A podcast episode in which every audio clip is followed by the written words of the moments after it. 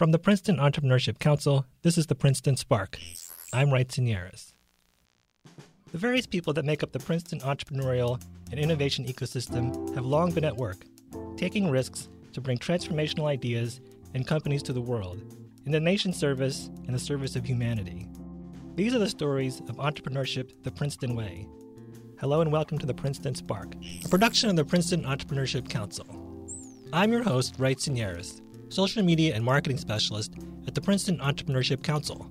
At PEC, we support Princeton-connected startups and help to build the regional entrepreneurial ecosystem in New Jersey and beyond. In this first season of the Princeton Spark, we'll explore what it takes to succeed in entrepreneurship from experienced Princeton startup founders, investors, mentors, and more. We'll look at their experiences in different industries, but we will likely see that these experiences are not so different. Through these shared experiences, we will illuminate some aspects of the startup journey for the benefit of early career and first-time founders. In our series opening 3 episodes, we're exploring 3 important aspects of entrepreneurship. If you hadn't heard the first episode on taking risks, it's available now at princetonspark.com or wherever you get your podcasts, so do check that out. The very nature of entrepreneurship is doing something new and innovative, and so there's always some uncertainty involved. Navigating this uncertainty is something all entrepreneurs need to do if they want to thrive. So how do they do this? For one answer, we turn to Brooks Powell. Brooks is the founder of Cheers Health, which used to be called Thrive Plus.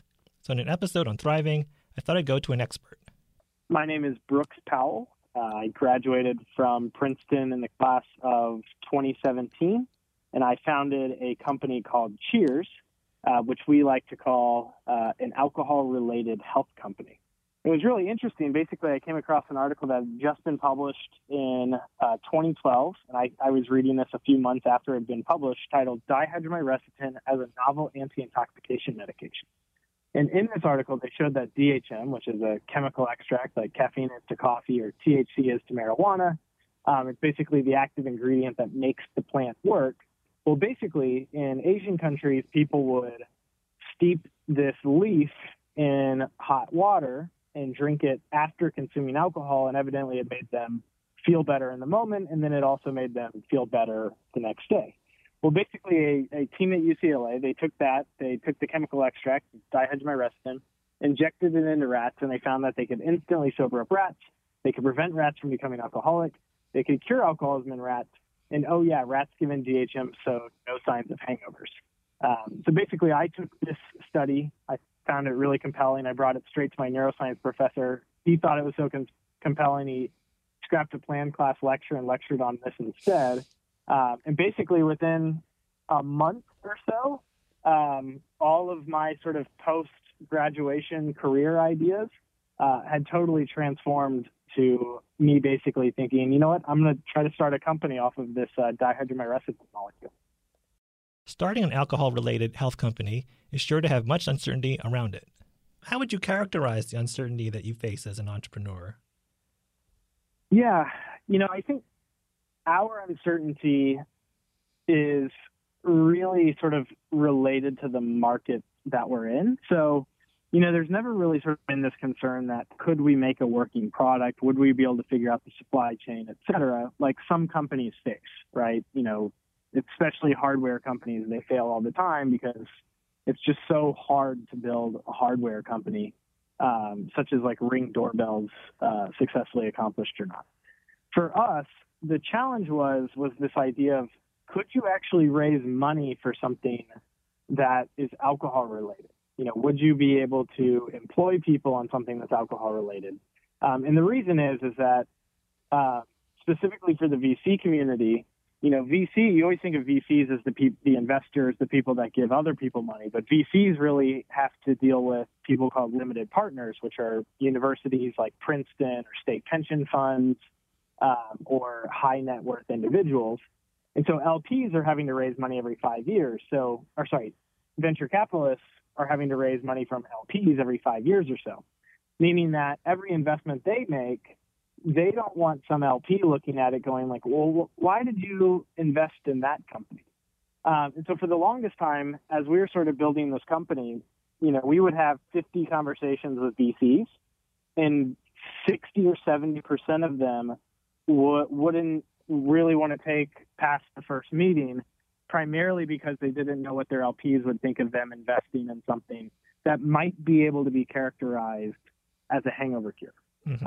And so that was one of the things that we really, there was sort of this uncertainty of, we knew that this sort of category of alcohol-related health was going to become a thing because we were going to make it a thing, but you still have to convince other people, the sort of gatekeepers to funding, that it is going to become a thing. Because I think in 10 years from now, everyone's going to look back and go, oh, alcohol-related health as a category makes so much sense. It's just like the immunity section of the supplement aisle, or the sleep section of the vitamin and supplement aisle, or the vitamin C section of the vitamin and supplement aisle, right? Soon there will just sort of be an alcohol-related health section.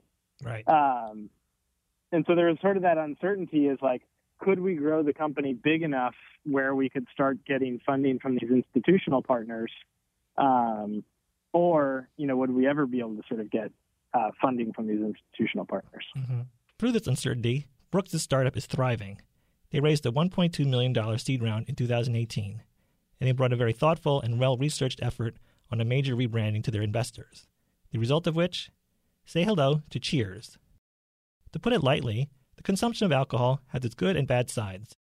Even though Cheers' customers call it a hangover cure, Brooks is careful to use other nomenclature. It's a long explanation, and it involves the Federal Food and Drug Administration, but the end result is that they are a dietary supplement in the eyes of the FDA.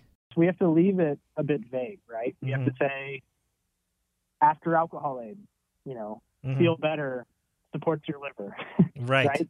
But, right. But that enough is enough for consumers to go, come to their own conclusions about the product and how they want to use it. Interesting, yeah. In 2018, Brooks appeared on ABC's popular television program Shark Tank, in which entrepreneurs pitched in front of a panel of investors led by Mark Cuban. Just to get to that point might have been harder than even getting into Princeton. After the break, he'll tell us about it. The Princeton Entrepreneurship Council, Princeton Department of Athletics, Princeton Association of New York City, and Princeton Alumni Angels cordially invite you to join fellow Princeton alumni, students, and their guests at the 3rd Tiger Entrepreneurs Conference on Friday, November 8th in New York City. A one-day conference featuring dynamic keynote speakers, panel discussions, workshops, and a startup showcase. Our venue is the fabulous Altman Building, located in the Chelsea neighborhood of Manhattan. Tickets and more information are available at entrepreneurs.princeton.edu. Welcome back to the Princeton Spark. When we left off, Brooks was about to pitch to the sharks on Shark Tank, but just getting into the TV studio was a very uncertain process. Every year, every season, there's about 90 companies that get onto Shark Tank. So they do about 25 episodes. Sometimes it's about 20 episodes. Mm-hmm. And they usually have 3 to 4 companies per episode, right? Little 10-minute segments. Yeah. But they also have this press release that says that every year there's somewhere between 35 and 55,000 people or companies that will apply to Shark Tank. Mm-hmm. So if you end up doing the math on that, it's about 20 times harder to get onto Shark Tank than it is to get into Princeton. Which Princeton is already very hard to get into. Now, granted, absolutely, you know, people that apply to Princeton usually have a shot to get in. So it's sort of self-selecting. Mm-hmm. But it's still a pretty peculiar fact. Mm-hmm. The other thing I think people don't sort of know about Shark Tank is really how long the casting process is. Uh-huh. For them to go from 35 to 55,000 applications each year, yeah, to actually getting on the show, it takes, you know, it's about 6 to 9 months of casting. Wow. So you have to go through all of these different rounds and different steps. Some of it's written, some of it's video pitches. Mm-hmm. And then, you know, finally they get you into California and they have you pitch in front of them live and answer questions. And, you know, there's a lot that happens before you actually get onto the stage. But despite all of that sort of being such a fine-tuned machine, mm-hmm, when you get out on stage, what you see is what you get. However, Mark Cuban traditionally does not put dietary supplements on the show. What ended up happening for us is Mark Cuban traditionally just hates dietary supplements. Yes. Because the truth is, like, sort of in the dietary supplement industry, more stuff doesn't work than works. Correct. Right. Right. And so Mark Cuban's point of view is, you know, we don't want to bring anything onto the show that could be deceptive towards consumers. Mm-hmm. Right. And so that's, if you actually watch the episode, that's why he's asking so many questions about the science. Yeah. So basically, originally, the producers didn't want to let me and Thrive Plus onto the show because they're like, yeah, it's just going to make Mark Cuban mad. He's going to make it bad TV, et cetera. So what I did is I actually wrote the producers this 15-page back-and-forth Q&A. If Mark says this, I'll say this. If Mark says this, I'll say this. If Mark says that, I'll say this. Wow. And so anyways, at that point, I get this email back, talk to some of the producers. They bring me into California and they say, you know what, in the history of Shark Tank, we've been doing this for 10 years now, and we have never seen somebody do what you just did. We would love to put you in the tank and see what happens between you and Mark Cuban. Brooks won Shark Tank's producers over and went on the show and pitched. In the end, Brooks made a valiant effort, but there was no deal. They did get a lot of exposure, which made a nice bump in their sales figures, and they are continuing to build and build. You can read about Cheers' alcohol health products. Maybe buy some for yourself at cheershealth.com. After the break, we'll talk about the arts and entrepreneurship. You may be wondering, what do arts and entrepreneurship have to do with each other? Creating art for public consumption is some of the most entrepreneurial and uncertain endeavors that you can undertake. You'll meet an artist and founder who knows this intersection intimately well. She happens to also have both an MFA in dance from the Tisch School of the Arts at NYU and an MBA from Wharton, so she is uniquely positioned for this conversation. Tigers don't meow, they roar. From the Supreme Court to the U.S. Congress, from operating rooms and newsrooms to boardrooms and classrooms, from laboratories, war zones, and trading floors to stages, startups, and writing desks, Princeton women have penetrating views on things that matter. These are change makers in the service of humanity. Listen to their stories. Check out the She Roars podcast wherever you get your podcasts. Welcome back to the Princeton Spark. There are aspects that apply universally to entrepreneurial pursuits, whether your stage is attached to a microscope or set under the bright lights of a theater. One of these aspects is how to thrive under uncertainty. Hi, my name is Pilar Castro Kiltz, class of 2010. I am an artist and an entrepreneur. Elliot McGuckin, also a Princeton alum, he says, every artist is an entrepreneur and every entrepreneur is an artist. How do you react to that statement? I completely agree. I think that artists are entrepreneurs in the sense that they are creating something new. They are building out of nothing something, whether that's a painting, a poem, a piece of theater, whatever it is, they're crafting something that didn't exist before. And there's uncertainty, there's danger, there's excitement. And I think that for entrepreneurs, they're just as creative as artists. I think that's the thing that brings the two of them together, is making something where there wasn't something before. But the truth is, you know, the arts, a piece of art is a product. An individual is providing a service when they create an experience for others to consume, to change their minds, to open their eyes. And as an artist, I think that I came to realize that the arts and business live together when I wanted to sell out the house. You know, I wanted there to be people to share my art with, and I wanted to be creating a piece of theater that could bring people into a room who are from diverse backgrounds, from diverse experiences, and make a place for them to meet one another, talk about something. And in order to do that, you have to market, and you have to advertise, and you have to create something that's appealing. Product market fit. Yes, product market fit. We talk about that a lot in tech entrepreneurship and other entrepreneurship, but it really matters for arts entrepreneurship too. Tell me more about that when you say that. Yes, I think when I think about product market fit in the arts, it's a word that's used in tech entrepreneurship that in the arts I think is sometimes community building, bringing people. There are other words for this idea of make something that gets people to come out, buy a ticket, and be a part of this. And you know, when you look around a packed gallery of people loving a certain artist, no one says, wow, this is real product market fit. But that's not the conversation. That's not the conversation. Those aren't that's not the vocabulary that's used, but that's what's happened. Someone has tapped into a need or a desire and created something that meets that, which is what product market fit is. Mm-hmm. How would you characterize the uncertainty that you face, say, running a dance production or putting on a show? Wow, that's a big question. There are many stages of uncertainty in putting together a dance theater production. So I was the executive artistic director of this dance theater company, mm-hmm. and I wrote, directed, choreographed the productions, mm-hmm. produced it. And the first stage of uncertainty is, what are we going to make? Mm-hmm. You know, it's sort of from the internal mind of the artist. Mm-hmm. I would say, like, the first question of uncertainty is getting the collaborators together.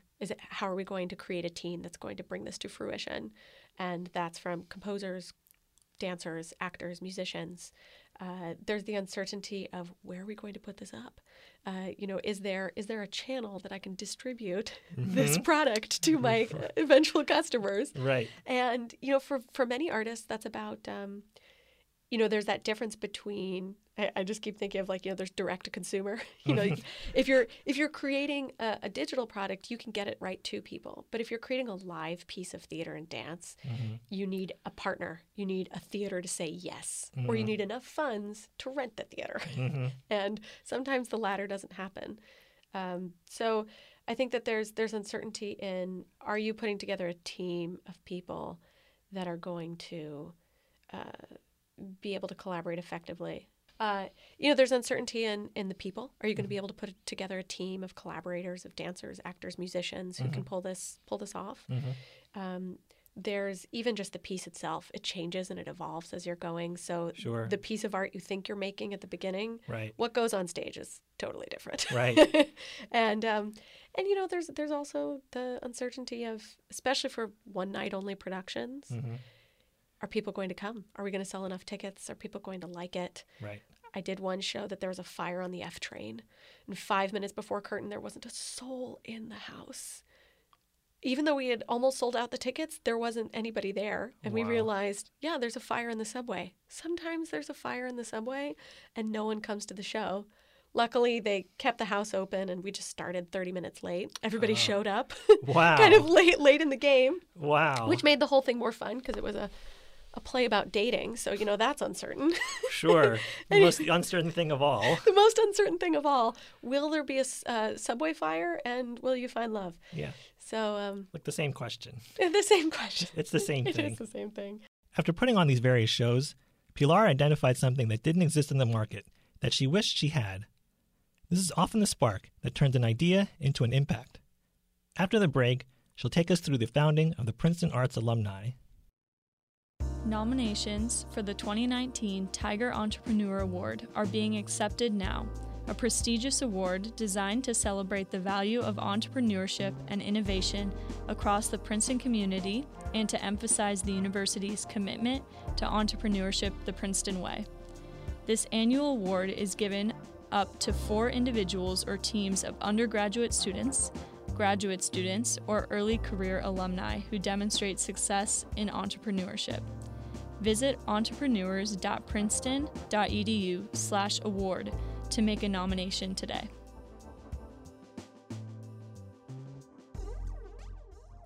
Welcome back to the Princeton Spark. Before the break, Pilar had talked about product market fit and the stages of uncertainty in the arts. It's always nice to lean on a network of mentors when faced with these uncertainties, except... I founded the Princeton Arts Alumni in 2013. Okay. And so what did you see out in the market that required the creation of this group? It was actually the late Tim Vassin, who was then the director of the theater program at Princeton. Mm-hmm. I was at his New Year's Eve party, and I went up to him and I said, "Tim, I'm ready to talk to the Arts Mafia." And he said, "What's the Arts Mafia?" And I said, "You know, the Princeton Arts Mafia, just like Princeton has this community of lawyers and bankers and doctors who you can call up and find mentorship. I've written the play. I'm ready to, like, contact the people." And he said, "There's no such thing." I said, "What are you talking about?" Wait, is he like sworn to silence, though, because it's the mafia? Well, yeah, no, exactly. Yeah. I mean, I just said to him, I was like, "It would be great. Like, I want to talk to people. I want to tell them about my play. I want to get mentorship. I want to, you know, learn about it." And I think I went on and on and on, as I sometimes can. And he said, "That sounds great. Do you want to start it?" And I said, what are you talking about? He said, yeah, we can make this. You know, that the university can give you funding for 2 years, kind of let you launch it. Then you'll be financially independent. If it works, great. And if it doesn't, we'll tell nobody. It'll be our secret. Mm-hmm.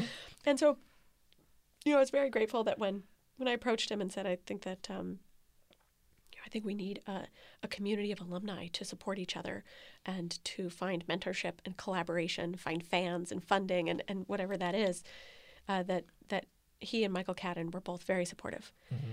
of making that happen. So mm-hmm. they sponsored 2 big parties in New York, 2 annual parties to kind of launch it, get the community together. And ever since then, we've been financially independent since 2015. Great. Having founded the Princeton Arts Alumni Group, she then noticed another critical need in the arts market. The next year, she founded an arts consulting company. If this isn't entrepreneurial, then there is no entrepreneurial. The company is called More Canvas Consulting, and it started in 2014 when I was working as a playwright, director, choreographer, artist mm-hmm. in New York, and I wanted somebody who could run the business side of the art, somebody who could take care of some of those day-to-day administrative issues and also answer the big questions that I didn't know mm-hmm. in terms of strategy and marketing and growth. So I could focus on the art. And I asked around, and no one knew of a company who would do that for individual artists and small companies. Okay. Many people are familiar with management consultants, sure. McKinsey, Bain, BCG, the big ones. Mm-hmm. But someone who was familiar with the arts and who could be nimble and affordable. Mm-hmm. And when I didn't find one, I decided to start it. Right. And yeah, I think that More Canvas, really what we do is we take care of the administrative so our clients can focus on the creative. In our show notes for this episode at princetonspark.com, you can find links to More Canvas Consulting and Princeton Arts Alumni. In our next episode, we will talk about persisting through failure. We will resume our conversation with Pilar and also with Vaidey Murdy, whom we talked to in the first episode of the Princeton Spark. But before that, we will talk to Stuart Allen, co-founder of sustainable sneaker company Thousand Fell. His first sneaker company ended without making as big as an impact as he had hoped. But in this venture, he hopes his newest line of sneakers has as little impact as possible. Download the next episode of the Princeton Spark, and you'll find out what I mean. Many thanks to Brooks Powell and Pilar Castro Kiltz. The Princeton Spark is a production of the Princeton Entrepreneurship Council, engineered by Dan Kearns and Dan Kiyu at the Princeton Broadcast Center and produced by me, Wright Sinieris. Music for this episode is by me, Wright Sinieris, and our theme music is by The Treadmills.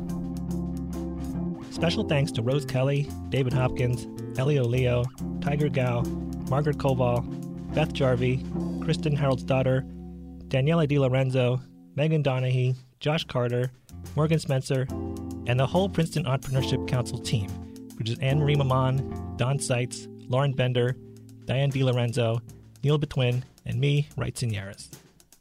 The comments and suggestions box is always open. Send an email to sparkpod@princeton.edu. If there is a topic or a person that you think we should talk to, please let us know. If you still can't get enough of the Princeton Spark, we're on Twitter, Facebook, and Instagram too, @PrincetonSpark. Views expressed by our guests on the show are theirs and do not necessarily reflect the views of Princeton Entrepreneurship Council or Princeton University. If you rate and review us on the iTunes Store, it really does help people find the show. If you haven't subscribed to the show yet, please do so at princetonspark.com, Apple Podcasts, or wherever you get your podcasts. Thanks for listening.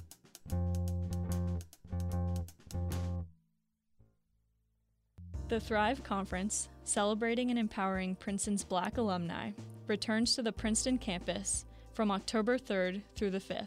The Thrive Conference presents entrepreneurial content on the afternoon of the 3rd, featuring keynote speakers, panel discussions, workshops, and a startup showcase.